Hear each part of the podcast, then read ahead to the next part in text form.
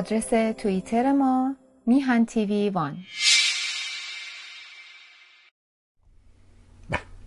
با درودی دوباره خدمت یکا یک شما خوبان و نازنینان. سعید ببانی هستم. در این روز سهشنبه سهشنبه 17 خرداد است. هفتم ماه جون. خوشحال و خرسند. که می‌تونیم یه بار دیگه در خدمت همه شما خوبان و نازنینان باشیم. به حال شد خرداد 17 خرداد. یعنی اینکه سه ماهه اول سال هم گذشت و عجب فلاکتی مملکت رو فرا گرفته است. اجازه بدید که بریم خدمت جناب آقای سلیمی نازنی. عرض ادب و احترام کنیم سلام کنیم به این بزرگوار. سپاسگزار باشیم از همه کوشش و تلاشاش و یک خسته نواشید مفصلم بهشون بگیم در پیرامون همایشی که همایش دو روزه ای که این آخر هفته در شهر کن با حضور عده از عزیزان از سراسر اروپا در اون همایش شرکت داشتن. یه نکات کوچیکش رو از زبان آقای اصلانی شنیدیم که در این همایش شرکت داشت.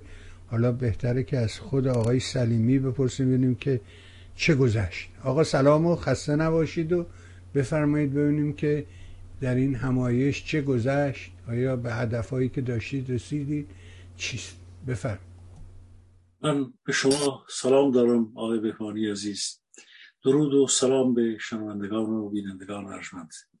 بله اشاره فرمودید و مهدی جان هم آقای اصلانی هم گفتیم که کوتاه اشاراتی داشته و اینا.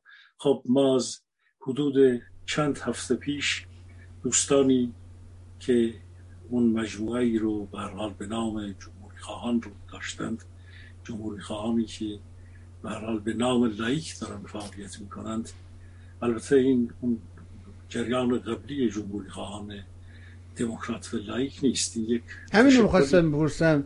چون ما یه جریانی داشتیم به نام جمهوری خواهان دموکرات و لائیک در مقابل جنبش یعنی حرکت سکولار دموکرات ها بعد دیدیم که یه جریان دیگه پدید اومد به نام سکولار دموکرات ایرانی. بعد یه جریانی درست شد که شاخصشون آقای درویشپور و آقای قاسمی اینها بودن به نام دموکرات لایک و این جریان رو حالا نشینده بودم که جریان لایک فقط دموکراتی در کار نبود. این چیست؟ بله جمهوری خواهان دموکرات و لایک پیشینش خیلی بیشتر از این نامهایی که شما بردید می هست.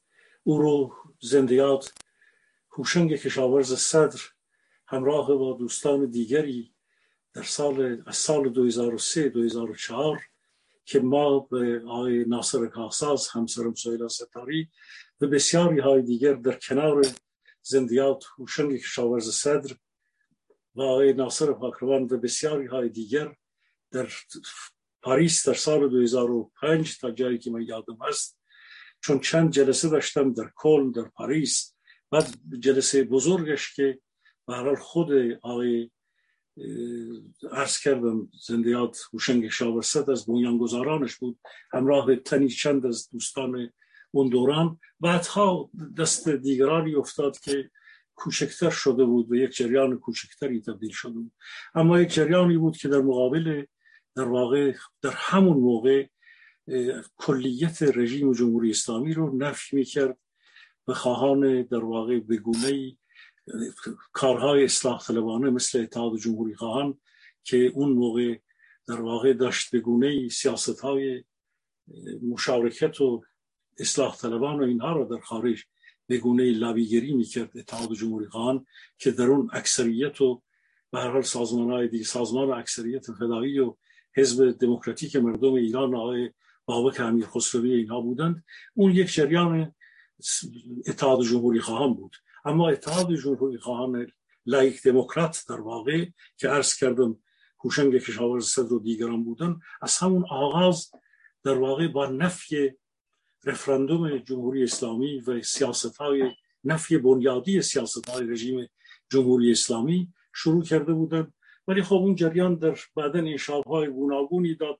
شخصیت های زیادی از اون رفتند. امروز به حال وجود داره ولی جریان کوچکتری است. اما این جریان جمهوری خواهان لایک همون جریانی هست که به دنبال 98 یعنی آوان خونین جلوی لوکسامبورگ اتحادیه اروپا. اینها ما در واقع چند صد نفر در اونجا اجتماع داشتیم. این یک جریانی هست که به طور بیشتر در اون دوره برای اعتراض برای اینکه در جلوی سیاست های در واقع سرکوبگرانه آوان ایستاد و به تدریج به حال این تشکل کوشش کرد که خط جمهوری خواهی رو در ابعاد نوینی پیش ببره و نگاه سرنگونی رژیم جمهوری اسلامی یا براندازی رژیم جمهوری اسلامی بعد از دیدگاه جمهوری و جمهوریت خواهی به حال نگاه می‌کنه به مسائل ایران اون وقت هیچ ربطی با اون جریان های اتحاد جمهوری خواهان و دموکرات لایک ها نداره. یک جریان در واقع از لحاظ اگرچه فعالانش بسیاری فعالان چند دهی این به حال کشور هستند مبارزان برون مرزی هستند ولی کارش عرض می‌کنم یک مقدار سازمانش جوانتر هست و این جریان اتفاقا در دور انتصابات حرکت وسیعی در پیش از بیش از سیزده و چارده سفارتخانه و کنسولگری در نفی در شرکت حرکت فعالانه تحریم فعالانه انتصابات خرداد پیش نقش بزرگی در شهرهای اروپا داشتند. اکثرا کسانی هستند که دنبال فقط حرف نیستند بلکه عمل می‌کنن کار می‌کنن بسیج می‌کنن شرکت دارن و این هم که به هر حال از دادخواهی دفاع کردن چون یک نیروی زنده و فعال و اجرایی و ستادی حرکت می‌کنند فقط دنبال طرح مسائل فکری یا زندگی مجازی نیستند. یک جریان زنده هست در اروپای بهبانی و به هر حال بسیاری از ما هم در این کنار این جریان هستیم. من البته عضو شورای مرکزی این جریان نیستم اما همواره کمک جریان بودم و واقعا در کنار این دوستان هستم و چون جلسه در کلن بود در خدمت این دوستان بودیم. به هر حال و بخصوص که مسئله دادخواهی بود یعنی آمدن آقای مستاقی آقای اشتری آقای اصلانی آقای حسین ملکی آقای مختار و شرالوند و این تیمی که در واقع همواره فعالانه سیامک نادری فعالانه بودند. همه این تیم در اینجا بودند که از بگونه ای در واقع برای شهر کلن حضور این دوستان عزیز یک بار دیگر زنده کردن زنده نگه داشتن در این فاصله ای که تا به هر حال حکم قطعی محکومیت این جنایتکاری که به حال تجاوز به حقوق بشر به انسان کرد تا اون دوره این زنده نگه داشتن جنبش دادخواهی بود در ستایش از جنبش دادخواهی بود و به هر حال سیمینار دو روزی بسیار بسیار پرباری بود. دوستان همه در اونجا حضور فعال داشتند. استقبال خوبی از این تیم دوستان عزیز ما که واقعا کار بزرگی رو در این 89 جلسه محاکمه این جنایتکار این جلاد پیش بردند این سیمینار کل هم روز دوم هم درش سخنرانان دیگری بودن. البته در روز اول غیر از این دوستان که در اون محاکمه و در اون دادگاه شرکت داشتن خانم سویلا ستاری هم جزئی که سخنگویان بوده همراه با این دوستان. در روز دوم هم سخنرانی حول اهمیت این جنبش ها نقش این جنبش ها امر فراروی این جنبش هایی که در به هر حال در ایران هست در خوزستان هست. گسترشش پیوند این جنبش ها با هم دیگر. اجازه بفرمایید من یک کمی گلوی من خشکه چون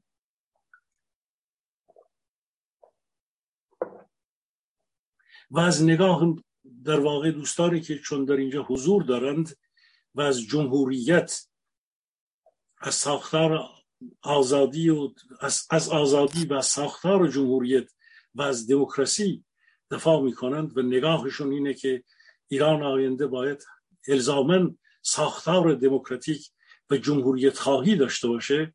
به حال نگاه خودشون رو به تحولات امروز به آبادان متمرکز کردن. کانون نگاهشون این بوده که چگونه این مبارزات می‌تونه پیش بره و به هر حال نیروی نهفته در این جنبش تا کجا تا امروز چقدر از لحاظ سازمانیابی از لحاظ شعارها پیشرفت کرده و باز هم نقش در واقع داخل و خارج چیست؟ امر دموکراسی از پایین چه اهمیتی داره؟ و چطور این نگاه این به هر حال شوراها حرکت مدیریت های خودگردانی که در همه جا امروز بحثش هست چطور میشه این الحاق پیدا بکنه به یک تیم رهبری هدایت کننده ای که بتونه کلیه جنبش کلیت جنبش رو در ابعاد ملی به هر حال از داخل و خارج به پیش ببره. و من تا جایی که اطلاع دارم به هر حال این دوستان دستی در آتشان دارن. بسیار از این دوستان در رابطه و داخل کشور هم فعالیت هایی دارن همواره کوشش کردن در ارتباط با جنبش های معلمان جنبش کارگری جنبش های داخل کشور کوشش کردن و می‌کنن که فقط نیروی خودشون رو در خارج متمرکز نکنن بلکه به اون تا اونجا که ممکن هست کمک های خودشون رو به جنبش داخل برسونن. بسیاری از این دوستان در زمان کرونا فعالیت های خیلی خوبی از لحاظ کمک رسانی به داخل کشور داشتن. به هر حال نگاه این جریان این نیرو معطوف به حرکت داخل به خارج هست دائما.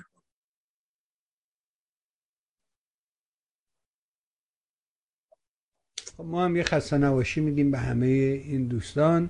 یادی کردید از امون هوشنگ کشاورز سر این مرد راستین. به راستی مردی بود که خود رو اولا تعاریف داشت در مورد پناهنده و پناهنده سیاسی و اینکه من یک پناهنده هستم یک پناهنده سیاسی هستم. و خیلی خیلی او انسان بزرگی بود به نظر من. اموشنگ یک سمیناری هم سال 98 همراه همین دوستانی که شما گفتید مثل آقای ناصر پاکدامن مثل کامبیز روستا و حتی آقای رضا دقتی عکاس جهانی ما.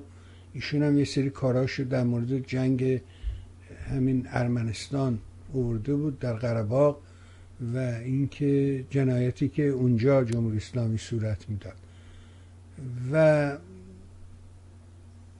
زنده محمود گودرزی در اون جلسه حضور داشت جز فعالان بود. جلسه اونم یک مجموعه بود از خیلی کسا مثل پرویز دستمالچی و دوستان دیگر که در شهر وسپان فلوریدا این مراسم رو برگزار کردن. فکر کنم سه روز بود و خیلی هم خوب بود. یادش گرامی یاد اموشن کشاورز هم خیلی یاد همه عزیزانی که در راه آزادی و دموکراسی در حقیقت برای ایران تلاش کردن گرامی بود. اما بذارید بریم به سراغ حال روز میهن وضعیت اسفبار.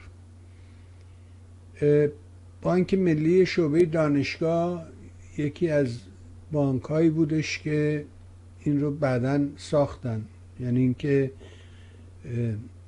وقتی حقوق پرداخت می‌کردن معمولا حقوق رو مردم کارمندان می‌رفتن از صندوق کش می‌گرفتن پول نقد. مثلا حقوق من بود 723 تومن و 3000 توی پاکت 723 تومن و 3000 میرختن توی پاکت اسم روش نوشته بود بهم می‌دادن. ولی صحف طولانی باید وامیستادی تا حقوق بگیر روز پرداخت پیدی بهش میگن. ولی بعدها تصمیم گرفتن که این کار رو تعطیل کنن و به سمت بانک برن. و این بانک ملی که الان موضوع صحبت ماست این رو همون در اطراف دانشگاه تو خیابون شاهرزا امروز میگن خیابون انقلاب بغل قنادی شاهرزا اونجا این مجموعه رو یه ساختمون لوکس مدرن مربوط به دهه چهل در اصل خودش بی نظیر رو ساخت. ولی خبر اومده که یه دی رفتن دستبرد زدن به صندوق امانات بانک. که همه هم می‌دونن دیگه صندوق امانات صندوقی که هر کسی می‌تونه تو بانک داشته باشه یه پولی در سال میدی یه صندوق در اختیار شما می‌ذارن و بانک هم نمی‌دونه واقعا تو اون صندوق چی هست. این دیگه هیچ بیمه و اینام نداره. هر اتفاقی افتاد سر خوده حالا داستان چی بوده؟ اصل داستان چیه؟ چجوری عده تونستن این کار رو تو روز روشن انجام بدن؟ چه خبری شما داری و این چه تأثیری بر وضعیت اقتصاد مملکت می‌ذاره. بفرمایید تا بشنم بله خب اول من از جنبه امنیتی به این مسئله نگاه می‌کنم. و اینکه چه موجودی داشته رو باز هم الان صحبت خواهیم کرد. ببینید شعبه دانشگاه در واقع ما اونهایی که تهران رو می‌شناسن می‌دونن که دانشگاه خیابان 21 آذر یا 16 آذر به اصطلاح از اون ور پشتش آناتول فرانس از این ور خیابان و هر حال منتهی به میدان انقلاب. من سالهای 21 آذر من سالها خب دانشوی دانشگاه تهران بودم و این خیابان در واقع شهرزا که شروع می شد و خیابان های کوچه کوچه های فرعیش ستاد ژاندارمری که در اون موقع بوده و کلا خب موقعیت مرکزی به هر حال این شعبه بانک ملی و این در واقع زیر کنترل دوربین های این مرکز شهر است و زیر کنترل و مهار انواع دوربین ها باید باشه و اون هم یک بانکی که بانک ملی ایران که به لحاظ مالی موجودی هایی که در اونجا هست رفت آمد ماشین های پول به حال اینها باید این زیر پوشش در واقع کامل امنیتی اون هم در فضای امروز دنیای الکترونیک که همه جا دوربین ها هستند. آیا ضربه زدن این دوربین ها که چند روز پیش مطرح شده که حدود پنج هزار دوربین رو از دور خارج کردن تاثیر داشته در کنترل اون پس از اون این ماجرا ایجاد شده؟ این 108 68 صندوق آیا اون واقعا اون دوربین ها از کار افتاده بود؟ پس از اون ضربه ای که اعلام کرده بودن که سازمان مجاهدین خلق این کار رو کرده که البته اون هم یک بحثی جداگانه که به اون خواهیم پرداخت. اما به هر حال این این که این صندوق ها اعلام کردن که به موبایل در واقع کدش و از لحاظ امنیتی همه چیزش به موبایل رئیس شعبه مربوط بوده. اصلا این امکان پذیر نیست. در حد وسعت مغز آدمی در دنیای امروز که تمام این سیستم و کنترل به یک رئیس بانک مربوط باشه اصلا بیماناست چون امنیت با رئیس بانک نیست. درست رئیس بانک هم خودش بگونه ای در جریان هست که البته من تا جایی که اطلاع دارم اصلا رئیس بانک های آلمان در همین شهر کن هیچ ربطی به کار امنیتی ندارند. هیچ ربطی یک فرد بسیاری دوستان بانکی این ما در همین کشور. اصلا کار امنیت مال یک شعبه امنیت بانک هست هیچ ربطی به اون قسمتی که الان ممکنه رئیس بانک یک گزارشی داره از موجودی روزانه بانکش از ارتباط اون بانک با مرکزیت بانکش از, از بانک خودش با بانک مرکزی از سپرده های خودش پیش به هر حال مرکز بانک و بانک مرکزی. اینها وظایف یک رئیس بانکه. حالا چه شعبه چه در سطح مرکزی. اما اینکه اون صندوق های امانی رو و کنترل اون رو یک موبایل بتونه اینها همه از اون دروغ های شاخ و بالداری هست که اینجا گفته میشه که حالا هر روز دوباره دروغ دیگری میاد. به هر حال به 168 صندوق دستبرد زده میشه. بعضی از این صندوق ها رو کامل خالی می‌کنن و بعضی از این صندوق ها نیمه باز و اینها گزارشاتی که تا کنون هست حتی اون وسایل داخلش رو دوباره غفل می‌زنند و میرند. اینکه چه چیزهایی در این صندوق ها بوده؟ آیا اسنادی غیر از آیا اسنادی غیر از پول در اونجا بوده؟ که اینها رفتند اون اسناد رو در آوردند و رفتند.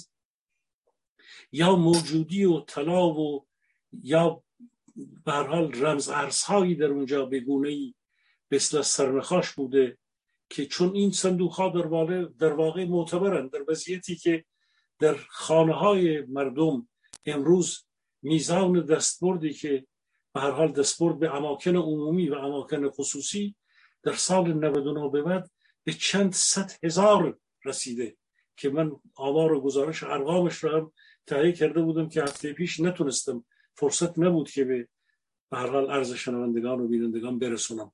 ولی این دستبردها به گونه ای هست که سه برابر در سال 99 سال پیش شده بود و امروز هم در سال 1400 هم به مراتب بیشتر از 99 شده. خب بخشی از مردم یا همون کسانی که دستشون به دهنشون می‌رسه یا پولهایی رو در واقع ذخیره کردن سعی می‌کنن در صندوق های بانک ببرن. حالا این صندوق های بانک هم اونجا هم دیگه اعتباری درش نیست. اما یه نکته رو ارز کنم آقای دهوانی من نمی‌دونم امروز در تهران این موجودی رو گزارش می‌کنند یا نه. تا جایی که من در آلمان خبر دارم این موجودی ها توسط کارشناسانی از بیمه بیمه مربوطه حتی بانک هم ممکنه در جریان نباشه ولی یک عکس برداری میشه. معمور بیمه خبر داره از موجودیت اون صندوق.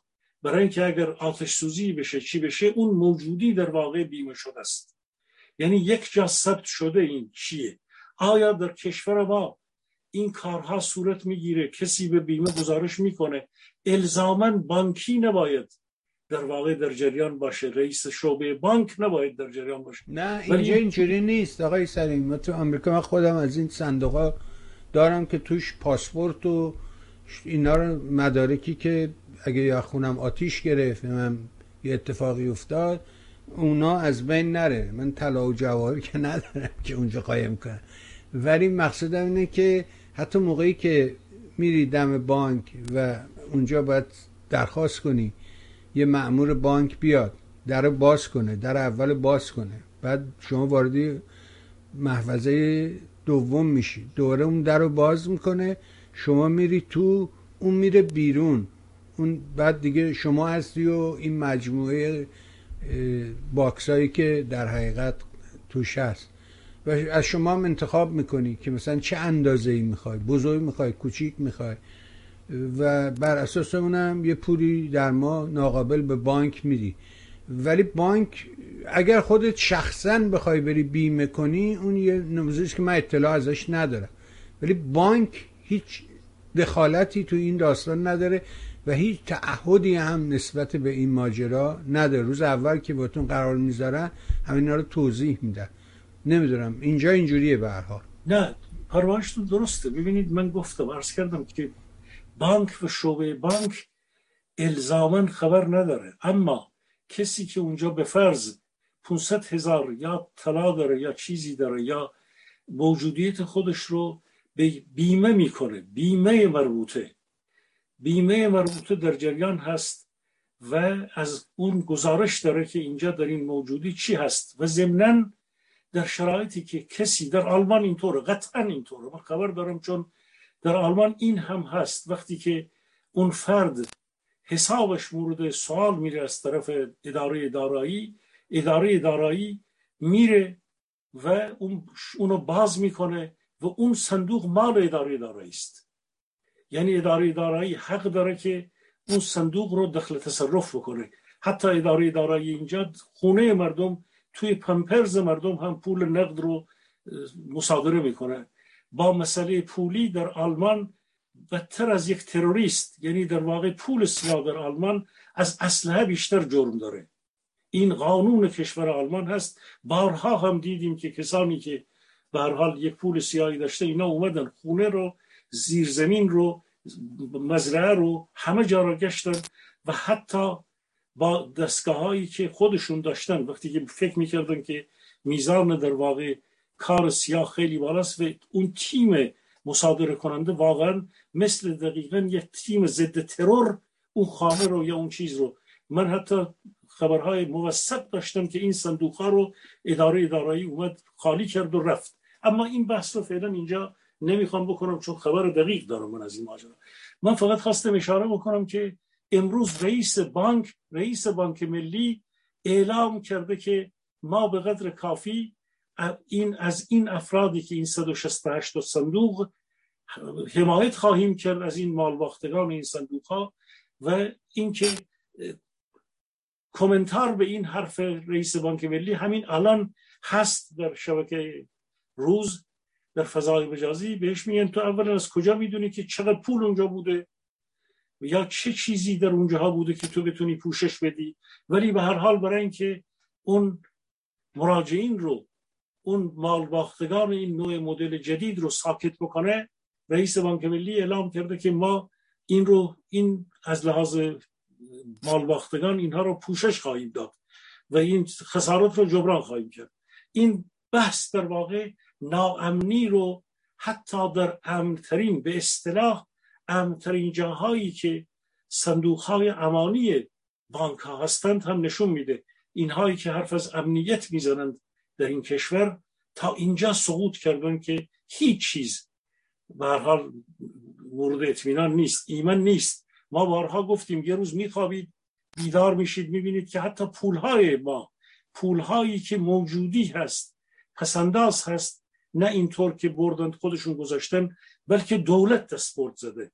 با یک در واقع وضعیت سقوط پولهایی که الان پنج تریلیون بخش بزرگی از این پولها شپ پولی هست ولی پسندازهای مردم هست. اوراق غرزه هست که اوراق مشارکتی هست که مثل همین صندوق ها ولی پیش بانک هاست. روزی فرا خواهد رسید که این موجودی از سوی خود بانک ها کاملا سقوط خواهد کرد. مثل اون وضعیتی که در یوگسلاوی 1992 آقای بهبانی بینندگان و شنوندگان عزیز یک گزارشی این روزها وجود داشته که در یوگسلاوی پس از اینکه تحریم دور اولش جریان داشت تورم یوگسلاوی در اون جنگی که ما خبر داریم سی میلیون درصد بود. ممکنه جمعی برحال شنونده بپرسه آخه چطور می‌تونه تورم سی میلیون درصدی باشه؟ و واحد پول یوگسلاوی دیناره دینار. خود دولت یوگسلاوی در اون دوره اسکناس های اسکناس های 500 میلیارد دیناری چاپ می‌کرد. 500 میلیارد دیناری. و با میلیارد دینار می‌رفتن یه تیکه نون بخرن. مثل آلمان 1929 با میلیارد دینار می‌رفتند. بعد در 1994 تورم یوگسلاوی شد 11 تریلیون درصد. می‌تونید تصور بکنید خود شما آقای بهبانی 11 تریلیون درصد. مثلا در ایران الان 50 درصد هست نرخ تورم. در یوگسلاوی 1994 نرخ تورم شد 11 تریلیون درصد. خب در اونجا هم ما هنوز که امروز که دلار در ایران 32 هزار تومن شده که ما بارها گفتیم که اون مثال هفته پیش رو هم زده بودم. گفتم چاه و یک چاچه ای که کنار چاه بود آب می اومد چاه رو پر می کرد در شهر شهرهای شمالی گیلان. بعد خب این آب که سرریز می شد می اومد خودش به سطح زمین می رسید این آب رو بخشن در می آوردن از چاه توی چاچه می کردن وضعیت دلار هم اینطوره. دلار به لحاظ اینقدر سرکوب میشه میشه میشه و این رو مدت ها به فرض قیمتش اگه سی هزار تومنه اینو نگه میدارن پنج هزار ده هزار پونزده هزار سرکوبش می‌کنن. الان که به فرض قیمت دلار شست هفتاد هزار تومن هست به طور واقعی این رو سرکوب می‌کنن می‌کنن به فرض سی هزار. و ولی بعد مجبور میشن که در یک جایی یک چیزی ازش بردارن اینه بذارن در یک جای دیگری. عملا دلار 4200 تومن خودش یک باره میپره میشه 24000 تومن اون دلار آزادی که 24000 تومن بود می‌رسه به 30000 32000 35000 40000 50000 دوباره اون قسمت دیگر آب پر میشه. همیشه این بازی بوده. از یک جا میاد بالا اینقدر این سرکوبش می‌کنن تا اینکه یک باره بپره. کاملا این مرزش این فنرش پاره بشه. امروز به فلواقع قیمت دلار باید سه برابر همین سی هزار تومنی باشه که این رو به شکل سرکوب شده فنرش را نگه داشتن ما دیدیم دلار ارز ترجیحی این بحران جراحی اقتصادی به این دلیل ایجاد شده که از آغاز 1400 یک یعنی امسال اینها ارز ترجیحی 4200 تومانی رو که 18 میلیارد دلار بود برداشتن و کردن 24 هزار تومان. هر یک دلار 24 هزار تومان. خب اون رو شش برابر کردن به تدریج این 25 و 26 و 27 هزار تومان یک دلار هم میره سه برابر میشه. و این در همین سال بخش بزرگی این به هر حال پاره شدن فنر رو ما تجربه خواهیم کرد. در نتیجه این ناامنی ها در واقع یک جایی امروز خود به گمان من این دستبرد رو هیچ دزدی نزده. این دستبرد رو آقای بهبانی مقام هایی از خود یا بیت خامنه یا اطلاعات سپاه یا یک مرجع اختلاسگر و فاسد درون این نظام دنبال رمز ارزی میگشت دنبال شمشای طلایی میگشت. یک گزارشی از این صندوق ها داشتن یا اسناد مخفی در مالی در اونجا بوده که اینها رفتند این اسناد رو در واقع. حالا این گند این قضیه گند این فساد و این دستبرد در خواهد اومد. اینطوری نمیمونه. امروز تازه این یکی دو روزه. همین امروز این ماجرا صندوق های امانی ریخته بیرون. به یقین کسانی که مال باختن شروع می‌کنن اینجا اونجا این جریانات درس خواهد کرد و امنیت و سرپوش در دنیای امروز اطلاعات آزاد اینطوری نمیمونه. من فکر می‌کنم که تا چند روز دیگر یا یکی دو هفته دیگر اطلاعات بیشتری به دست ما خواهد رسید که احیانا عاملان این دستبرد چه کسانی بودند. تأکید می‌کنم دستبرد رو در واقع دولت این دولت ها چه دولت روحانی و چه دولت رئیسی همواره با مالیات تورمی و یا چاپ اسکناس به موجودی های مردم دستبرد رو زدن. هیچ فرقی نمی‌کنه.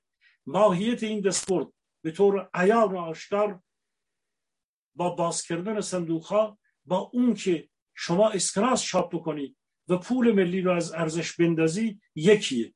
در واقع دستبرد زدن به جیب مردم هست.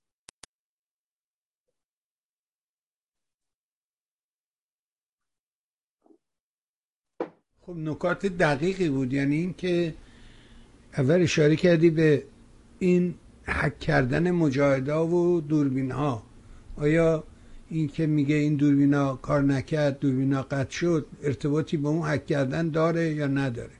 شماره دو معتقدید که این کاری بوده که خود حکومتی ها انجام دادن. کار چهار تا صادق سارق گداگشنه پار رهنه پاپتی نبوده. و خب بایستی که از این جماعت هر چی بگی برمیاد هر چی بگی اینا انجام میدن. اما بذارید این رو رها کنیم بریم ببینیم که این بالاخره چون اینا همه ماجرا رو گره زدن به تحریما. وقتی هر وقت باش حرف زدی گفت جنگه. بعد گفت تحریمم. حالا دیگه این داستان برجام و اینها رو شاخ کردن برای مردم و الانم آلمان و انگلیس و آمریکا و اینها فرانسه و انگلیس و آمریکا درخواست کرد از شورای حکام که تکلیف رو روشن کن. اون وقت تکلیف رو روشن کن بر مسئله اقتصاد چه وضعیتی رو سوار خواهد کرد. خوشحال میشم نظرتون رو بشنم اجازه بدید که یک بخش دیگر از یک گزارش حساس اقتصادی رو بدم بعد وارد اون امر بشم. با اجازه شما ببینید وزیر اقتصاد نادان این دولت یعنی احسان خاندوزی تحصیل کرده در واقع اقتصاد جعفر دانشکده جعفر صادقی ها مثل اون وزیر نفت و اون نادان های دیگری که از ابرهه و دیگران حرف می‌زد ببینید این, این روزها یک تصمیمی رو اعلام کرد شنوندگان ارجمند. میگه که پیشنهاد جدید وزارت اقتصاد ده درصد سود سپرده بانکی اشخاص حقیقی به عنوان مالیات علل حساب کسر خواهد شد. اعلامیه در واقع تصمیم جدید وزیر اقتصاد است. معنای این چیست؟ معنای این اینه که بانک ها همین سپرده هایی که الان صحبتش رو می‌کنیم بخش بزرگی از این پنج هزار تریلیون تومان یعنی حجم نقدینگی بخش بزرگی از این پولی هست شبه پولی هست که در بانک ها وجود داره. حالا یک پنجمش یه چیزی کمتر از هزار هزار میلیارد یا هزار تریلیونش یک چیزی کمتر از اون سپرده های دیداری است و یا پول پول و شبه پول پول سپر... پول و سپرده های دیداری و جیرو کنتو اینها اینها در واقع در اون قسمت پولی قرار می‌گیرن و شبه پول به هر حال اوراقی هستند که سپرده های غیر دیداری که پیش بانک ها حبس شدن دارایی بسیاری از خیلی از این خصورتی ها که همون 250 هزار میلیارد میلیونرهای ایرانی پولهایشون بخش بزرگی در همین بانک ها وجود داره و به حال اونها این میلیونر هستن. حالا اونها در واقع برای اینکه اون پول رو بتونه دولت حبس بکنه به اینها به فرض 18 درصد 20 درصد همین بحثی که امروز در ترکیه هست که همچنان هی اردوگان سعی می‌کنه که نرخ بهره رو ببره بالاتر تا پول رو در واقع در بانک ها بگیره تا ارزش به هر حال لیر ترکیه رو نگه داره. بازی بانکی در واقع در گذشته ها موقعی که اینقدر الکترونیک در سیستم های جدید پول در واقع مجازی یا پول شپ پول بانک ها این قدرت ها رو نداشتن در گذشته اسکناس با اصلی رو بازی می‌کرد. ولی هرچه که ما به سمت دنیای مدرن رفتیم شپ به اشکال گوناگون در دست بانک ها وجود داره و بعد برای اینکه اینو نگه دارن میان نرخ بالا رو بهره رو می‌برن بالا که این ام الفساد در واقع اقتصاد فاسد و اختلاسگر و غیر تولیدی همین سیستمی هست که شما شپ پول رو می‌خوای اسیر کنی کشوری که این چند هزار تریلیون دارایی به پول حجم نقدینگی رو داره ولی پول میره توی بانک میخوابه و در اونجا بهره کافی هم می‌گیره و اگر بیاد در تولید اصلا نمی‌تونه در مشکلات تولید جامعه به سوددهی برسه. بازده در واقع راندمان راندمان بهره ای نداره. با مشکلاتی که در اقتصاد ایران هست تولید و اقتصاد مولد دچار فلج هست. و اینها ترجیح میدن پولداران پولشون رو برای بهره بیشتر ببرن اونجا بذارن. خب حالا این بهره رو که این می‌گیره با یه دست میگن ما بهره میدیم پولاتون رو نگه میداریم. اینا فکر می‌کنن که اینجا قوه قضایی است. رئیسی دستور داده که آقا این پولی رو که بهشون حالا بانک مرکزی دولت قبلی تا کنون مجلس هر جایی نشستن تصویب کردن که به فرض نرخ بهره 20 درصد یه زمانی تا 28 درصد بوده شما این نرخ بهره رو که بهشون می‌دید ده درصد رو باید این مالیات بده. یعنی با یه دست 28 درصد میدن بعد دولت دوباره میاد ده درصدش رو مالیات بگیره برای اینکه دیگه از بخش مولد نمی‌تونه مالیات بگیره. واردات و امر بازار امروز دیگه کمر پرداخت مالیات به معنا را نداره. تولید به اون معنا نیست که از مشاغل آزاد و کوچک از پزشکان نمی‌دونم وکلا کی کی کی به قدر کافی گرفتن همچنان دارن می‌گیرن. از خصولتی ها از شبه دولتی ها خب تا اونجایی که زورشون برسه باید بگیرن که البته در خیلی جهان نمی‌تونن بگیرن. حالا اومدن تعرض کردن به این پول. یعنی در واقع اون بازی که از این جیب بگیری بذاری به این جیب. از یه طرف 22 درصد 25 درصد بهره میدن. تا اون پول حبس بکنن اون نقدینگی رو. از طرف دیگر خاندوزی اعلام کرده که ما ده درصد می‌گیریم. بعد معاونش که رئیس روابط عمومی وزارت اقتصاد هست معاون خود خاندوزی هست وزیر هست اعلام کرده و تکسیب کرده این حرف رو. یعنی حرف رئیسش رو وزیر اقتصاد رو تکسیب کرده. گفته این درست نیست. ما ده, ده درصد رو نمی‌خوایم بگیریم. خب اصلا این وزیر خبر نداره که معاونش چی میگه؟ معاون خبر نداره که تصمیم دیروز وزارت چی بوده؟ یا در هیئت دولت چه تصمیمی گرفته شده؟ همه کارها اینها همینطور هست. من کوشش می‌کنم که واقعا وقتی که ما به طور کلی میگیم که چی میگذره چه سیستمی از فساد و ندانمکاری و هرج مرج و اینکه این تصمیم علیه اون و اون تصمیم علیه این بی خبرند یک بخشنامه میاد تا پایین به فرض بخشای مالیاتی اون بخشنامه رو خبر دارن ولی مسئولین خود اون بانک یا بخش مربوطه وزارت به فرض یا سازمان دارایی مالیات و غیر خبر ندارن. در گمرک هم همین وضعیت هست آیه بهبانی به این ترتیب بحرانی که بر اثر این ایجاد خواهد شد اینه که نرخ تورم 50 درصدی که امروز ما در کشور می‌بینیم به هر حال خودش رو داره نشون میده با این تصمیم و با این گردشی که ایجاد میشه که از این طریق مالیات بگیرن دوباره یک بحرانی که در سیستم بانکی وجود میاد این تورم همراه با بخشهای دیگری که حتی در هفته پیش من گفتم که در گمرک و مسئله واردات وقتی شما واردات رو هم با ارز شش برابر ارز قبلی پایه ارز گمرک واردات رو تنظیم می‌کنی اون بحرانی رو که هفته پیش دادم هر هفته یک بحران جدید بر بحران قبلی ایجاد میشه. چون دیگه اقتصاد به هیچ وجه این شیرازه اقتصاد ایران گسیخته شده است. در همین اوضاع اومدن اعلام می‌کنه که رئیس بانک مرکزی علی صالح آبادی اعلام می‌کنه که ما به قدر کافی پشتوانه اسکناس ارزی داریم و این قطعا دروغه. چون می‌بینه که مردم در وضعیت بسیار بسیار نارامی هستند و مسئله تحریم و مسئله حکام که امروز پیشنویس هر سه کشور همراه با آمریکا داره به حکام آژانس اتمی میره و از پری روز اعلام کردن که نرخ دلار فردایی رو اعلام نکنند. مصدبه و تصمیم این بوده که نرخ دلار رو فعلا یکی دو روز اعلام نکنند. در یک چنین وضعیتی وزیر رئیس بانک مرکزی اعلام می‌کنه که ما پشتوانه ارزی اسکناس ارزی داریم که همچی چیزی دروغ و محضه.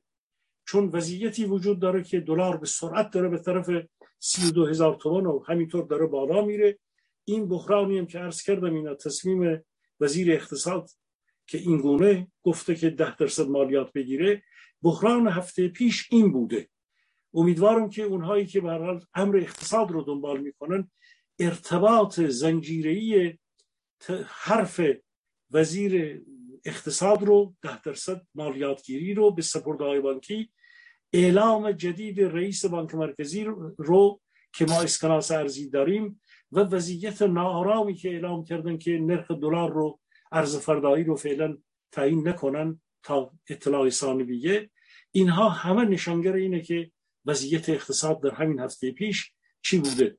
از اون سو با وضعیتی که در در واقع منع, وارد منع صادرات گندم و شکر از طرف هندوستان و کشورهای دیگر که صادر کننده های بزرگ کالاهای مایحتاج اساسی بودند با بالا رفتن قیمت جهانی کالاهای اصلی مواد به هر خوراکی همین روغن روغن پالم که ویتنام نقش اصلی رو داره گندم و شکر که هندوستان داره و یا کالاهایی از کشورهای دیگر چون قیمت های جهانی اینها بالا رفته و ما تولیدات داخلی هم نداریم کمبود بسیار بزرگی داریم ما با یک بحران جهانی و سپس داخلی تأمین ما احتاج اساسی مردم رو رو هستیم. و این یک نگاه دیگر به اون قحطی سیاهی هست که من در هفته های پیش اعلام کردم.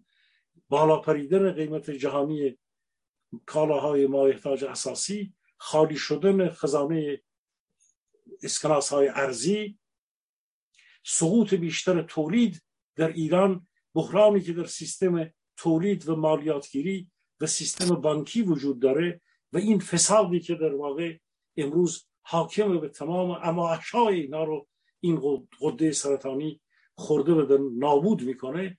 این اقتصادی هست که به هیچ وجه نمیشه نمی‌تونه رئیسی گریبانش رو از این وضعیت رها کنه. به این دلیل در اون بخش اقتصادی بهش سیاسی بهش خواهیم پرداخت که چرا شهرهای بزرگ در آستانه یک انفجار بزرگ قرار داره. آقای مهمانی یه چند تا خبرهای بعد هست. یکی مثلا ماجرایی است که بذاری که من این رو پیدا بکنم که از روی خبره برای شما بگم که اشتباه نگم. بله. دبیر کل دبیر مرکز مطالعات جمعیت کشور اعلام کرده که در حال حاضر بیش از 70 درصد جمعیت ایران در کمتر از 40 درصد مساحت قابل سکونت کشور ساکن هستند. یعنی یک جور فاجعه است این که همه رو بچپونیم توی یک گل جا بقیه سرزمین رو رها کنیم. یه گزارش دیگه ای هست که این رو نود اقتصادی گزارش داده. بررسی صورت های مالی شرکت بهره برداری راهن شهری تهران اومه یعنی مترو تهران. همین متروی که مردم ازش استفاده می‌کنن. نشان می‌داد این شرکت در سال 99 که آخرین صورت مالی خود را منتشر کرده حدود 1233 میلیارد تومان حقوق دستمزد و سایر هزینه های پرسونیل پرداخت کرده.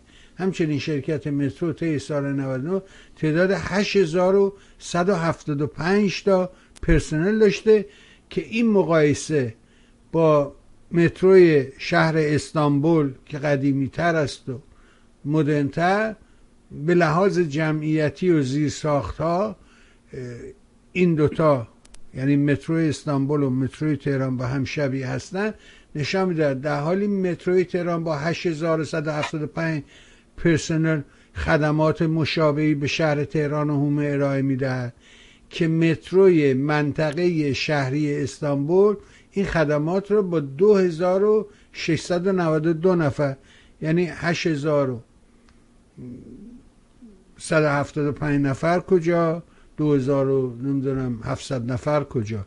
اینا یه زد و بند بیشتر. آیا اینگونه نیست؟ چیه داستان؟ چی می‌فهمیم از این دوتا خبر؟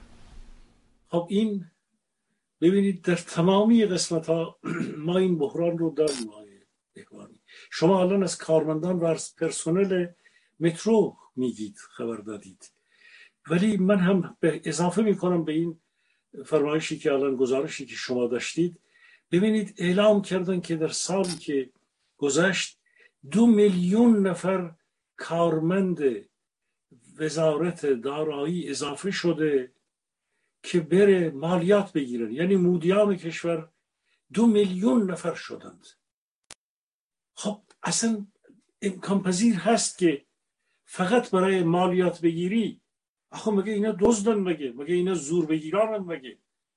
اداره مالیه یه سیستمی داره.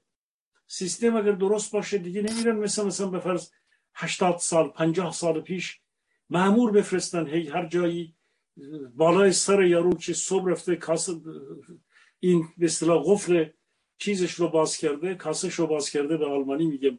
خزانش رو باز کرده دخلش رو باز کرده برن اونجا سرش وایسن بگن تو چقدر امروز کار دیروز چقدر کار کردی مالیات چه بده بریم این سورساتی که در قدیم خارها می‌گرفتند از رعیتشون خب بعد اگر نداشته یا اگر تو احساس کردی که مثلا کاغذ به فرض صندوقش یا ماشین حسابش دخلش رو اشتباه گفته بعد ببری اداره تعذیرات و غیر و غیر خب اینها این سیستم همون سیستمیه که شما ببینید در هیچ جا اینها در واقع یک نظمی ندارن نظمی گسیخته است.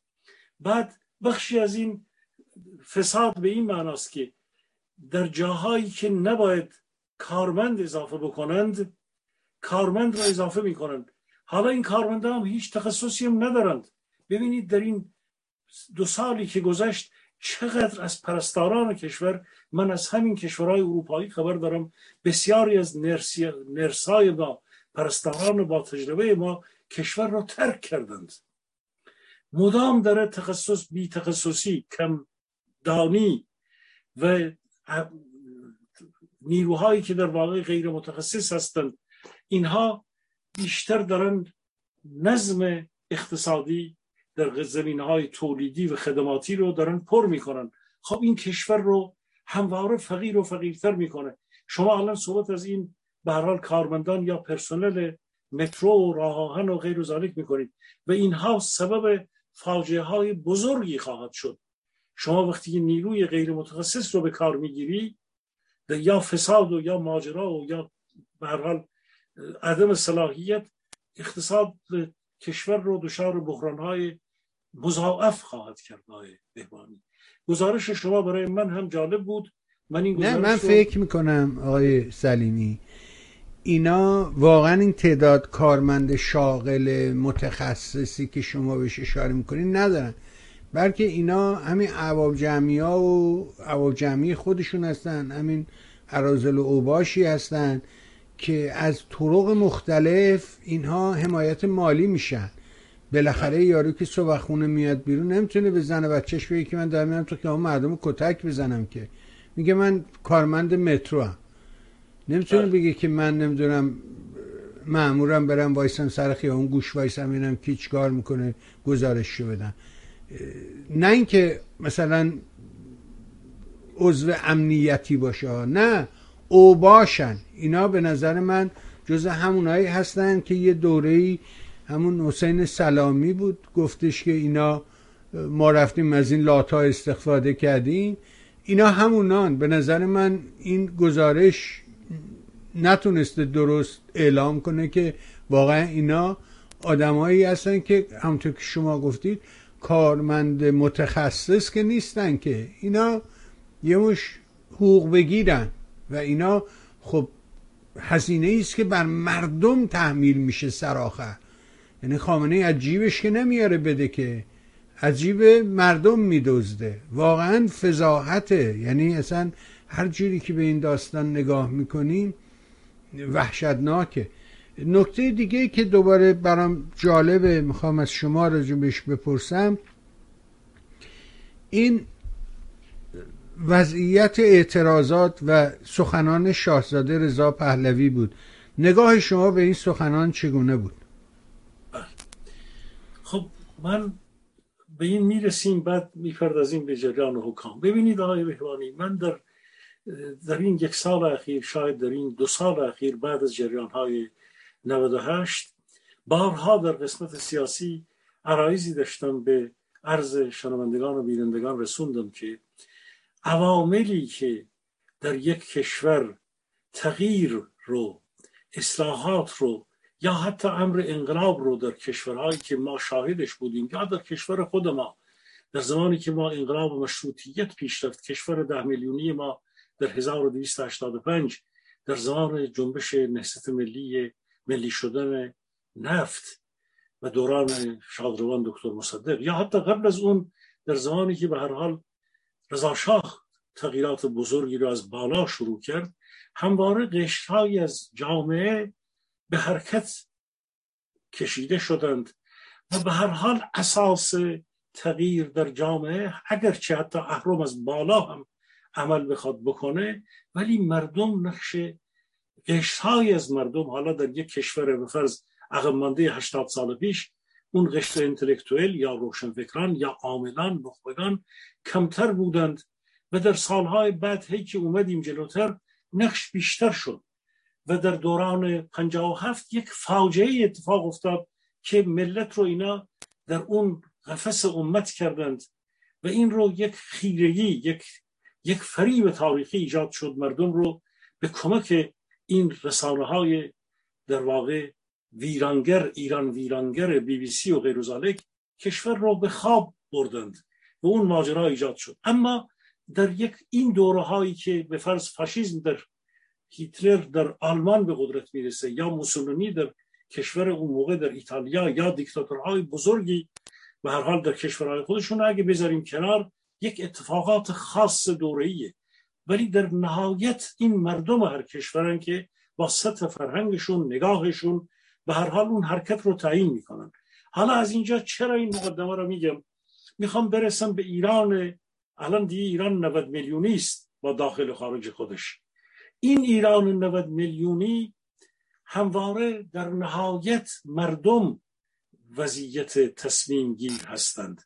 ولی خود این مردم که ها هستند؟ آخه این مردم که امت 1357 فریب خورده اون هم یک بار فریب خمینی رو خورد.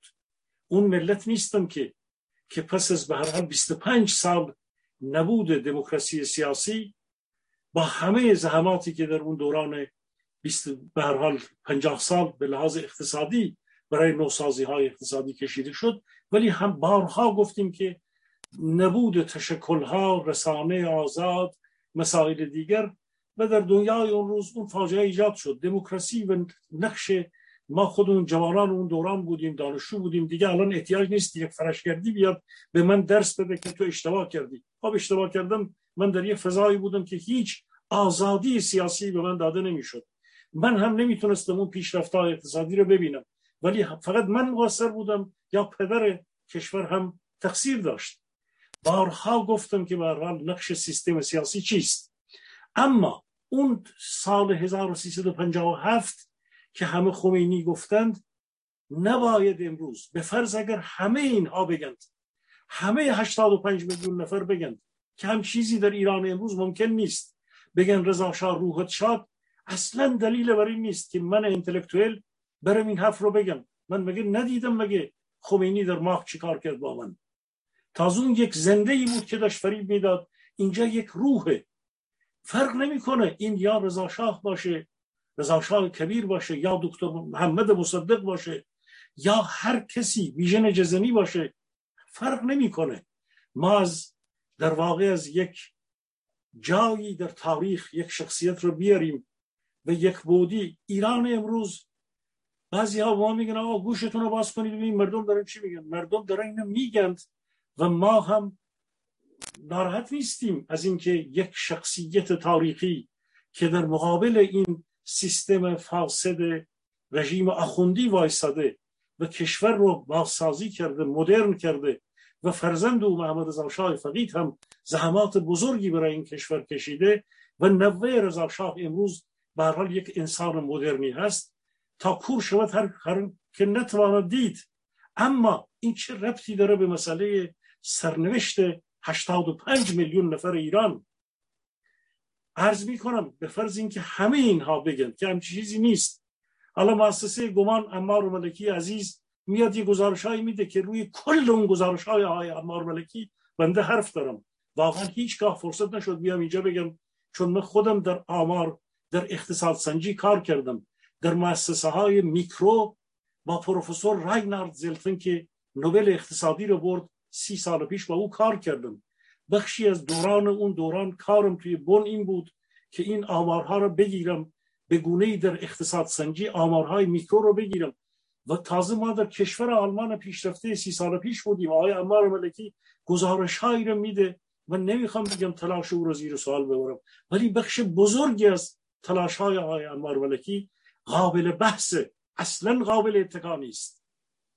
اما به فرض اینکه سی درصد جامعه ایران بگن رضا شاه روحت شاد آیا این دلیله که آقای رضا پهلوی یا شاهزاده رضا پهلوی امروز باید اونو بگیره و بر مبنای اون بیاد تک محوری به فرض حکومت بکنه؟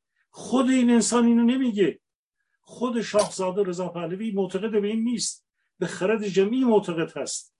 به چه خوبه که اینطورم فکر می‌کنه. امیدوارم که دوروبری هایی که می‌خوان یک بار دیگر پدر او رو به یک راهی کشوندن که بعدا رفتن خودشون خیانت کردند. که بارها گفتم اگر ارتجاع سرخ و سیاهی بود یک ارتجاع سفیدم بود که فرماندهان ارتش بودند که خائنین دو کنار شاه فقید بودند که شاپور رپورتر بود. که فردوست بود که قره‌باغی بود. حالا بگم صد تا اسم دیگر بودند که آمریکایی ها با اینا می اومدن فلان می‌کردن بازی اله و بله می‌کردن مغزشویی می‌کردن. بعد پشت دکتر بختیار را خالی کردن. مگه ارتجاع سفید کم ضربه زد مگه؟ امیدوارم ارتجاع سفید دیگری سوپر سلطنت طلبهایی نیان این شاهزاده رو که در کشورهای اروپایی مدرن فکر می‌کنه. اگر هنوز اون گونه که کشور بتونه شخصیت های خودش رو تربیت بکنه. چون رهبران انقلاب اگر توانا باشند محصول حرکت تاریخی مردمند نلسون ماندلا 1987 یک زندانی و یک وکیل بود. در یک زندانی در یک گوشه بود. 1987 تصمیم می‌گیره با زندانبانش صحبت بکنه. پنج سال بعد 1992 رهبر ملت خودش بود. ولی پایه های او رو سیاهان آفریقای جنوبی او رو ساختند او رو رهبرش کردند. او توانا بود اما رهبر شد. یک تیمی او رو رهبرش کرد. یک تیمی او رو رهبر کرد. امیدوارم که دوروبری های جناب آقای رضا پهلوی یک بار دیگر درس گرفته باشند. اون چه که بر سر پدرش آوردند و او رو تنها گذاشتن در بیماری او این کار رو با این شاهزاده ای که الان دیگه خودش جوان نیست یک مردی است با, تجربه نکنند. عرض من اینه که یک ملتی یک مردمی باید با احساب با سازمان های سیاسی با نیروهای چندگانه امروز ملیگراها هستند جمهوری خواه هستند مشروط خواه هستند پادشاهی خواه هستند. چپ دموکرات هست. نیروهای لیبرال دموکرات هست نیروهای فدرالیستی هستند که نمی‌خواند تجزیه بکنند ایران رو. حالا دیگه برید به هر حال سازمان مجاهدین هست که می‌خواد به تنهایی بخوره. میگه من گرفتم حق منه. یک نیروی در واقع ایدئولوژیکی که کاملا تنهایی می‌خواد بگیره و بخوره. و فکر می‌کنه آقای مسعود رجوی خانم مریم رجوی که فکر می‌کنن ایران رو بگیرن. خب اون سلطنت طلبی که میگه رضا شاه روح شاهزاده تنها بگیر چه فرقی با دوربر سوپر اکسترم مریم رجوی می‌کنه؟ چه فرقی می‌کنه؟ کسی که می‌خواد تنهایی بگیره در این عصر و نمی‌فهمه و در کتش نمیره که نه مسعود رجوی به تنهایی نه شاهزاده رضا خوشبختانه شاهزاده رضا پهلوی که اینطور نمی‌بینه. ولی واقعا اگر یک روزی او رو به این خیرگی بکشانند و چشم او رو با این شارها و با این خیمهمه و هیها و فلان اگه بخوان به هر حال یک جوری البته من معتقدم که ایران امروز ایرانی است آگاه جوانان ما و نیروهای زنان و مردان ما ضمن اینکه ارج می‌ذارن به ارزشهای خودشون. همینطور که ما می‌بینیم بسیاری از فرهیختگان کشور امروز دشمنی نمی‌کنن نه با شاهان پهلوی نه با شاهزاده رضا پهلوی واقعا به خود او هم کمک کرد که این فضا رو در واقع تلطیف کرد. او خودش از ساختار جمهوریت از خرد جمعی از فکر رهبری جمعی حرف می‌زنه. من بسیار بسیار امیدوارم که اون دوران 1357 به وجود نیاد. ولی ما باید دیالوگ صادقانه با هم بکنیم. شنیدم یکی از این جریان های حزب دموکرات خالد عزیزی اومد به ایشون نوشت گفت آقای رضا پهلوی شما که از قبایل و اشاعر حرف می‌زنید کردها قبیل و اشاعر نیستن. به گمان من با همه انتقادهایی که به بخشی از هویتگرایان ایران و بعضی از سازمان های کردی دارم که بعضا از خودمختاری و در یک دوره از تعیین سرنوشت و از اینها حرف زدن و یک پارچگی ایران رو در بعضی جاها زیر سوال می بردند با همه انتقادات من ولی به او حق میدم. آقای رضا پهلوی در مقام رهبر اگر می‌خواد یکی از رهبران آینده کشور باشه و یکی از شخصیت های موثر تاریخ ایران باشه باید در گفتار خودش به فراخور موقعیت خودش یاد بگیره. مردم کرد مردم آذری مردم عرب مردم گیلک خلخای ایران قبایل اشایر نیستند. الان ده هاست که قبیله و اشیره در ایران اون ساختار اشیرهی اشیرتی و قبیلهی و قبایل در واقع منسوخ شده. در برای یک فردی در موقعیت آقای رضا پهلوی باید کوشش بزرگی بکنه. یا در یک ابعاد دیگر خب ایشون میگه که ملت ایران شما بزرگترین اپوزیسیونید. خب آقا این ملت این مردم ایران در درون این مردم سازمان های مردم نهاد هست. احزاب سیاسی که ریشکن شدن یا آسیب دیدند شخصیت های رسانه ای هست رسانه ها هست فضای متشکل اینترنتی هست تلگرامی هست واتساپی هست و هزاران مبارزی هست که امروز آبادان و معلمان و اینها را دارن. اینها رهبران ملتند. اینها سازمان های خودشون رو دارن. کسی خلق ساعت نمی‌خواد امروز بیاد برای اینا سازمان ایجاد بکنه. مردم خود به هر حال اپوزیسیون هستید. نه در دل این مردم اجزای یک بار مردمی هستند که از خداگاهی یا از حدی از آگاهی به شهرها کشیده میشن که ممکنه که خطر انفجار رو زیاد کنن. ولی در دل این مردم عرض کردم احزاب سیاسی هست سازمان های مردم نهاد هست شخصیت ها و رهبران میدانی هست. رسانه های گوناگون دارن کار می‌کنن. بنابراین این بخش از کار نباید مخفول بمونه. باید آقای رضا پهلوی بمونه که بدونند که اپوزیسیون ایران سال هاست کار کرده. یک روزی دوستان دیگری بودند. چپ و راست می اومدن می‌گفتن ایران اپوزیسیون نداره. خب الان رفتن پیش آقای شهرام همایون نشستند. می‌خواند همینایی که تا چهار ماه پیش می‌گفتن که ایران اپوزیسیون نداره اپوزیسیون ایران بی ارزش بی شخصیت فلان ضعیف ناکاردانه یک بار رفتن با مهدی خزعلی و با چهار تا آدم دو تا سه تا آدم دیگری که بی تجربه فاقد تجربه فاقد نگاه فاقد عاملیت هستند و حتی کسانی مثل زاره فوانی و دیگران هستن نشستن می‌خوان به مجلس شورای ملی در یکی از شهرهای اروپایی بپا کنند. بعد ممکنه ناراحت بشن که دوستان بنده هم هست بودند و هستند شاید. که من چرا انتقاد می‌کنم؟ خب این هم یک روز این وره قربان برم خدا را یک با و دو هوا را. تا چهار ماه پیش اپوزیسیونی وجود نداشت یهو اپوزیسیونی میاد اون هم با مهدی خزعلی و زاوی فومانی که با شهرام همایون که به اینا داره وعده میده که من کانال یک وجود داره. با شاهزاده وجود داره. شاهزاده ایشان داره مصادره به مطلوب می‌کنه. همه می‌دونن که شاهزاده و او نیست. خود یعنی شهرام همایون ناجی ملت. خب اینم یه اداست بنابراین اپوزیسیون نه اونه نه این. اپوزیسیون در دل این ملت سالهاست در خارج و داخل زحمات بزرگی کشیده. و بسیاری از این اپوزیسیونی که کار کرده کوشش کرده کمترین ادعا رو هم اتفاقا داشته.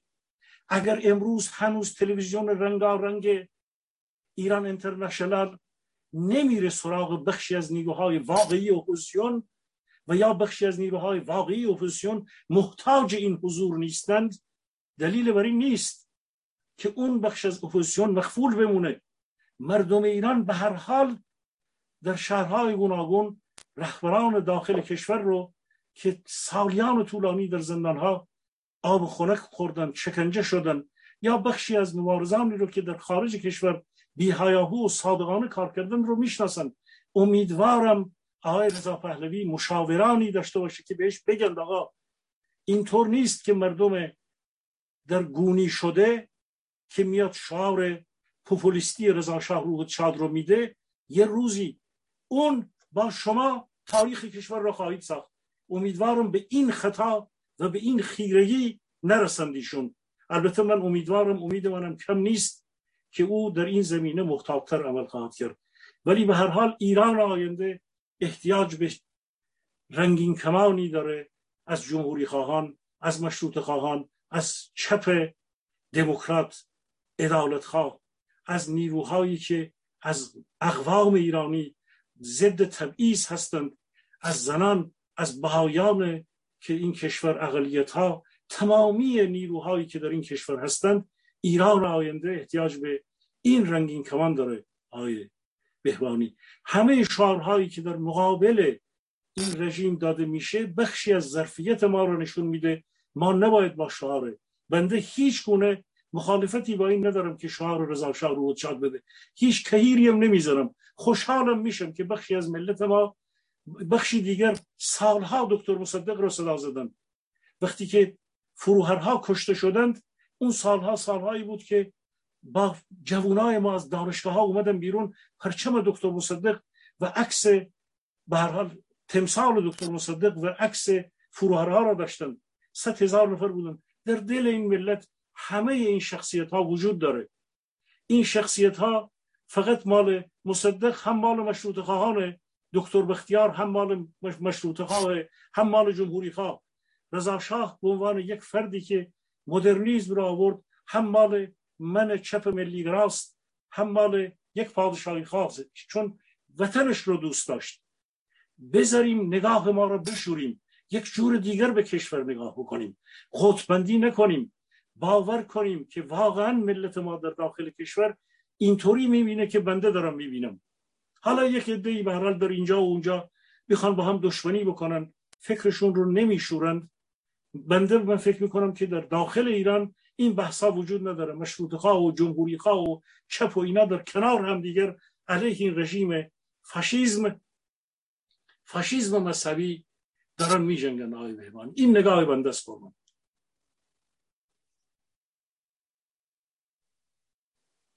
بسیار ممنون. خیلی خوب و دقیق بود و خوشحال شدم که با سراحت قول معروف با سراحت لحجه بیان کردی نظر خودت رو. راست میگی. ولی خیلی شالاتان ها همونطور که گفتی ارتجای سفید اینا خیلی بدن. یعنی الان شما نگاه کنید ببینید که این علی جوامردی را افتاده دوره و میگه اینا من گفتم. این موجود فاسد که همه خبرهاش رو یکی پس از دیگری دروغ از کار در میاد مثل اینکه پدر مادر رولایزم در دست داشتن در دستگیری رولایزم و از این حرفا اون یارو شیرین فلان رو من گرفتم الان اووردم متاسفانه کم نیستن. و می‌بینیم که می‌دانم بهش میدن. در لحظه هم تو تلویزیون شهرام شینشین قرار می‌گیره. یه شالاتان به معنای مطلق. و همون موقع میره تلویزیون ایران اینترنشنال. یه دستی پشت این کار هست. و اون دست رو شناسایی کرد به نظر من.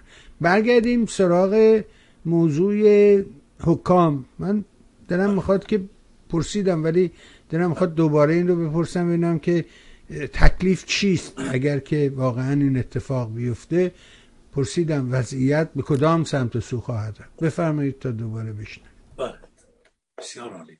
خب ببینید جناب بهبانی پیشنویس بعد از این همه اخلالی که در روند مذاکرات در وین که حتی تا بارها چیز قرار گذاشتن گفتن مهلت داره انقضای مهلت در فلان تاریخ در این چند ماه اخیر چند بار اعلام کردن که یک بار دیگر نمی‌دونم تا آخر فروردین تا نیمه اردی بهش تا.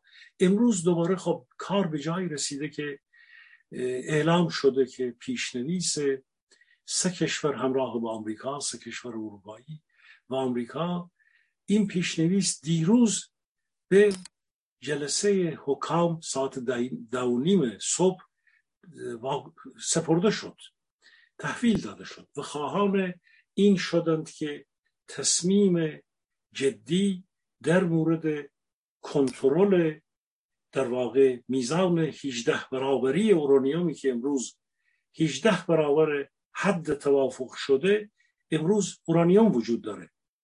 به این ترتیب اورانیوم غنی شده وجود داره.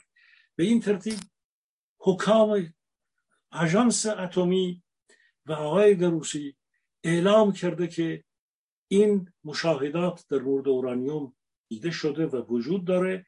اینها اومدن چسبیدند الان در آخرین گزارشی که داده بیه که این کار مال چهل خورده ای سال پیش زمانی که روسا داشتن زباهان اصفهان رو میساختند.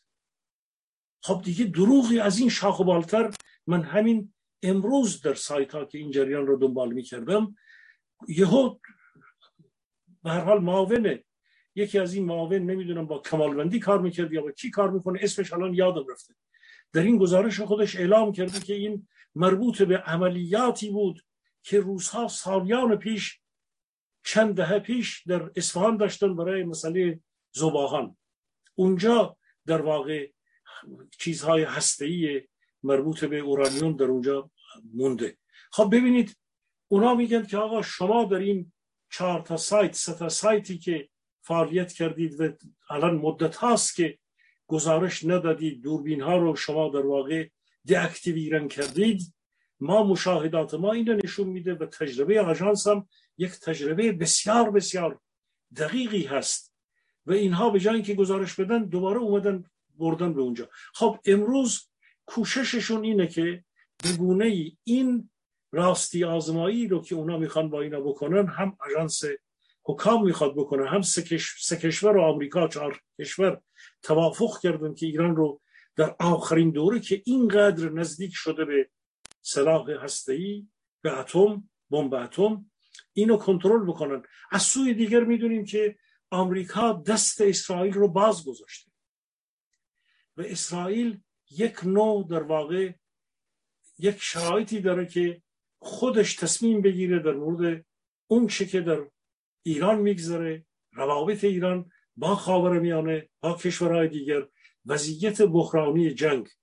از سوی دیگر نفتالی بنت در همین یکی دو روز اخیر از اون سامانه ای که مربوط به دفاع لیزری هست از اونجا رفته یک به هر حال دیداری اونجا داشته و اینا با مسئولین اونجا. و اون مؤسسه رو بازدید کرده و ایجاد سیستم دفاع لیزری شرایطی است که اعلام کردن که اسرائیل داره پوشش رو به سرعت به کشورهای دیگر خاورمیانی داره میده. به این ترتیب موقعیت در واقع اوفنزیو و دفنزیو یعنی حمله و دفاع عوض خواهد شد. اگر این جریان 140 هزار موشکی که میگن حزب الله و خالد مشعل و جهادی ها و اینها انبار کردند و در جاهایی می‌خوان مثل دور قبل پارسال علیه اسرائیل به کار بگیرن امروز دیگه دفاع لیزری اون تهدید گنبد آهنین پارسال رو نداره. این پوشش می‌تونه وضعیت دفاعی کشورهای خاورمیانه رو خود اسرائیل و چند کشور زیر ضرب در واقع موشکای ایران رو عوض بکنه و ضمنا می‌تونه وضعیت حمله رو هم کاملا وقتی که اسرائیل دستش باز بشه اسرائیل تنها نیست و از جاهای نزدیکتر به ایران حمله خواهد کرد. یعنی شرایط دفاع و حمله و این آرایش نیرو آرایش در واقع یه نوع جنگ ما جنگ کلاسیک مثل زمانی که آمریکا به عراق حمله کرد و کشور رو و بغداد رو تصرف کرد رو از نداریم. من اساسا با مسئله جنگ مخالفم. اساسا با حمله اسرائیل مخالفم. اساسا جنگ در ایران کشور من رو کشور من ایرانی وقتی میگم من ایرانی یعنی به عنوان یک ایرانی یک شهروند با هر گونه حمله و تجاوز بیگانه مخالفم. به خاطر اینکه جنگ و حمله نظامی کشور من رو واقعا پایه های کشور من رو و خاک من رو تجزیه خواهد کرد. به این دلیل بارها در همین تلویزیون گفتم و در سراسر عمر زندگی سیاسی من با حمله نظامی در واقع یکی از اساس نزدیکی من با شادروان به هر حال بنی صدرم همین بود. یکی از پایه های به رغم نقدی که به او داشتم وقتی که مسئله استقلال به میان می اومد همواره آقای بنی صدر با حمله نظامی به ایران مخالف بود. به نظر من این توانایی همون چیزی که او به عنوان یک پیرو دکتر مصدق از ایران یک پارچه دفاع کردن همه اونهایی که ایران رو دوست دارن حالا در لباس مشروط خواهی در لباس جمهوری خواهی ملی گرایی چپ امروز جنگ به نفع کشور ما نیست. حمله نظامی به نفع کشور ما نیست. به امیدوارم این رژیم جنایتکار وارد تصادم های نظامی نشه. دوباره موشک های خودش رو توسط حزب الله و غیر به کار نندازه که بعد یک کشور دیگر به اینجا نرسه به خاک میهنمان حمله ور بشه. من واقعا هر شب موقع خواب آرزو می‌کنم که کشور من مورد تهاجم نظامی بیگانه قرار بگیره. این آرزوی بزرگ منه فکر می‌کنم که ملت ما به این دانایی به این توانایی به این سازماندهی به این شعور رسیدند که خودشون به هر حال سرنوشت این جنایتکاران رو واقعا رقم بزنند و اونها رو به گورستان تاریخ بسپارند. امیدوارم نیروهای دیگر حتی اگر دفاع می‌کنن از موجودیت کشور خودشون به, به نیروهای داخل ایران نگاه داشته باشند و دچار اشتباهی نشند که بوش پسر در عراق شد. جنگ و حمله نظامی سرنوشتی مثل افغانستان یوگسلاوی و عراق خواهد داشت آقای بهبانی اجازه بدید در این لحظه حساس که ما اینقدر با نادانی با جهالت با عظمت طلبی با تهدیدهایی که خامنه ای جنایتکار خاور میانه رو داره می‌کنه و با این سرسختی که روی مذاکره نشون داده و امروز وضع خودش رو به از پیشنویس به قطنامه حکام به هر حال حکام اژانس اتمی و حکام سازمان ملل شورای حکام داره میرسونه و تصمیم های بعدی که به حال اون مکانیزم ماشه که در پی این قطنامه خواهد بود وضعیت کشور رو به مراتب سختتر خواهد کرد. و حتی اگر به مکانیزم ماشه برسه دیگه دفاع از حملات نظامی اسرائیل به کشورهای خاورمیانه دیگه موقعیت مشروعیت جهانی پیدا خواهد کرد. اون وقت سرنوشت کشور ما در آتشه. ما داریم بسیار بسیار به یک تصادم های من فکر نکنم جنگ کلاسیک به اون معنا بشه ولی ما به یک تصادم هایی داریم نزدیک میشیم که به شکل بسیار بسیار زیاد و به سرعت ما داریم به یک تصادم های بزرگ و گسترده نزدیک میشیم. امیدوارم که حتی در لحظات آخر هم که شده اینها روی ساختن بمب اتمی پافشاری نکنن. علی خامنه ای یا بمیره یا یک بلای سر او بیاد یک وضعیتی برای کشور ما وجود بیاد که به هر حال این قیام هایی که در پیش هستند هرچه زودتر این نیروی میهنی بتونه جلوی این جنایتکاران رو و دنیا هم وارد این جنگ و حمله نظامی و تجاوز نظامی گسترده به خاک ما نشه. این گزارش بنده است در این زمینه قربان. عرض کردم داریم به نزدیک میشیم. بسیار سریع به یک تصادم های گسترده نظامی و دست اسرائیل داره باستر میشه. که به نام دفاع از موجودیت خودش حملاتی سنگینتر به به هر حال ایران به این رژیم و این پایگاه های این رژیم داشته باشه. امروز صبح هم یک ترور دیگر در قم صورت گرفته های میبانی بله. که میگن یک سرهنگ اطلاعاتی رو هم کشتند.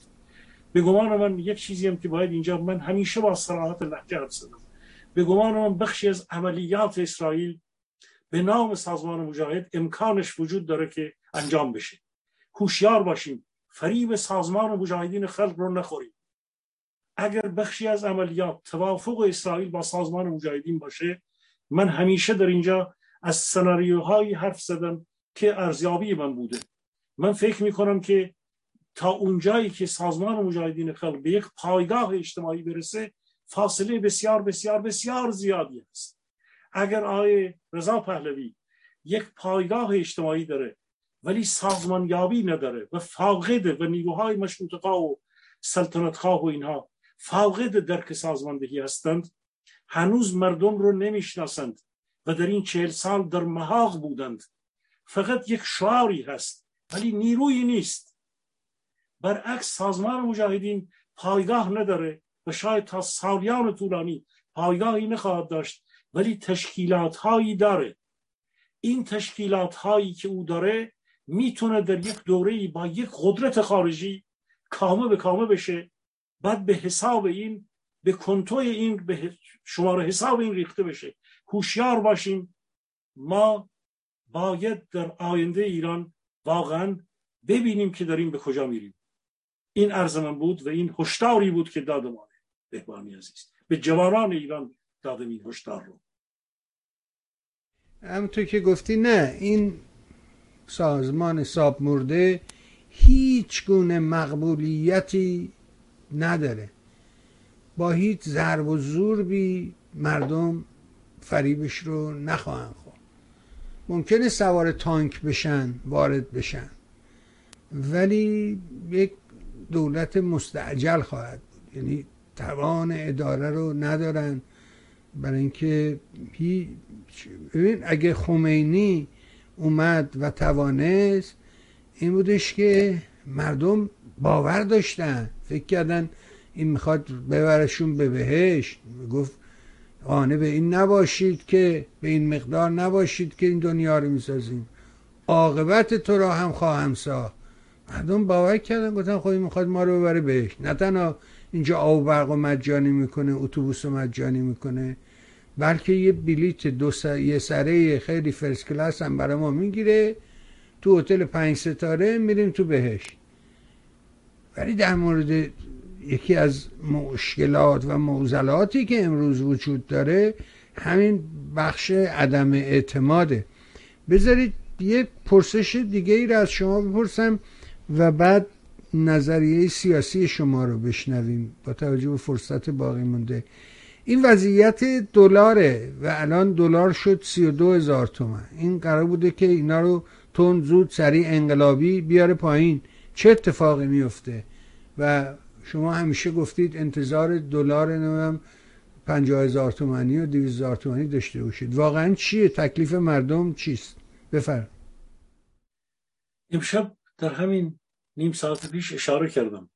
وقتی که دلار 4200 تومانی که 18 میلیارد دلار 4200 تومانی در از امروز به فردا ارز ترجیحی از 4200 میپره میشه 24000 23500 تومن 24000 تومن در واقع دلار آزادی که 25 26 27 هزار تومن بود. دلار رسمی کشور میشه اون. خب توی این کشور توی این وضعیت این رژیم ها این دولت ها همیشه فاصله بزرگی بوده بین دلار قیمت رسمی قیمت بودجهی پایه بودجه و اون چی که بانک مرکزی تعیین می‌کرد. همیشه این یک سوم مثلا به فرض اگر اون هزار تومان بود در بازار آزاد 3750 تومان بود. در اواخر دوره احمدی نژاد شد سه برابر و نیم. یک شبه هم شد. در از این مدت کوتاهی شد. بعد دیگه 3750 تومان شد. 4200 تومان در اوایل دورانی که جهانگیری در سال 93 94 پایش رو ریختند. شد 4200 تومان. چند سال این 6 4 5 سال 6 سال این دلار رو در مرز بخشی از این دلار رو در مرز 4200 تومانی نگه داشتن و دو سوم حجم مبادلات زندگی مردم رو با دلار نیمایی و دلار آزاد و اینها سازمان می‌دادن. یک سومش که اون 18 میلیارد دلار بود رو 4200 تایی نگه داشتن. خب حالا این یک سومی رو که اینطوری 18 میلیارد رو که الان پروندند یه پرش اینا آوردن تا 24 هزار تومن پس باید این دلار آزاد یا بازار متشکل ارزی یا نیمایی که دو سه هزار تومن هم کمتر هست چون نیمایی مال تجار مال بازاری هست مال خدماتی هست مال وارد کنندگان مال اون هست مال اتاق بازار متشکل ارزی به گونه ای باز برای مردم. بازار سیاه خب دیگه سیاه دیگه. الان ببینید بازار سیاه سی دو هزار تومنه بازار متشکل ارزی چار پنج هزار تومن کمتره. بازار نیمایی دوباره هزار تومن از اون کمتره. دلار بودجه دوباره دو هزار تومن از اون کمتره. بین سی و دو هزار تومن و دلار بودجه ای 23500 تومن که پای گمرک و مسائل بودجه رو با اون حساب می‌کنن 23500 و 32000 چقدر هست؟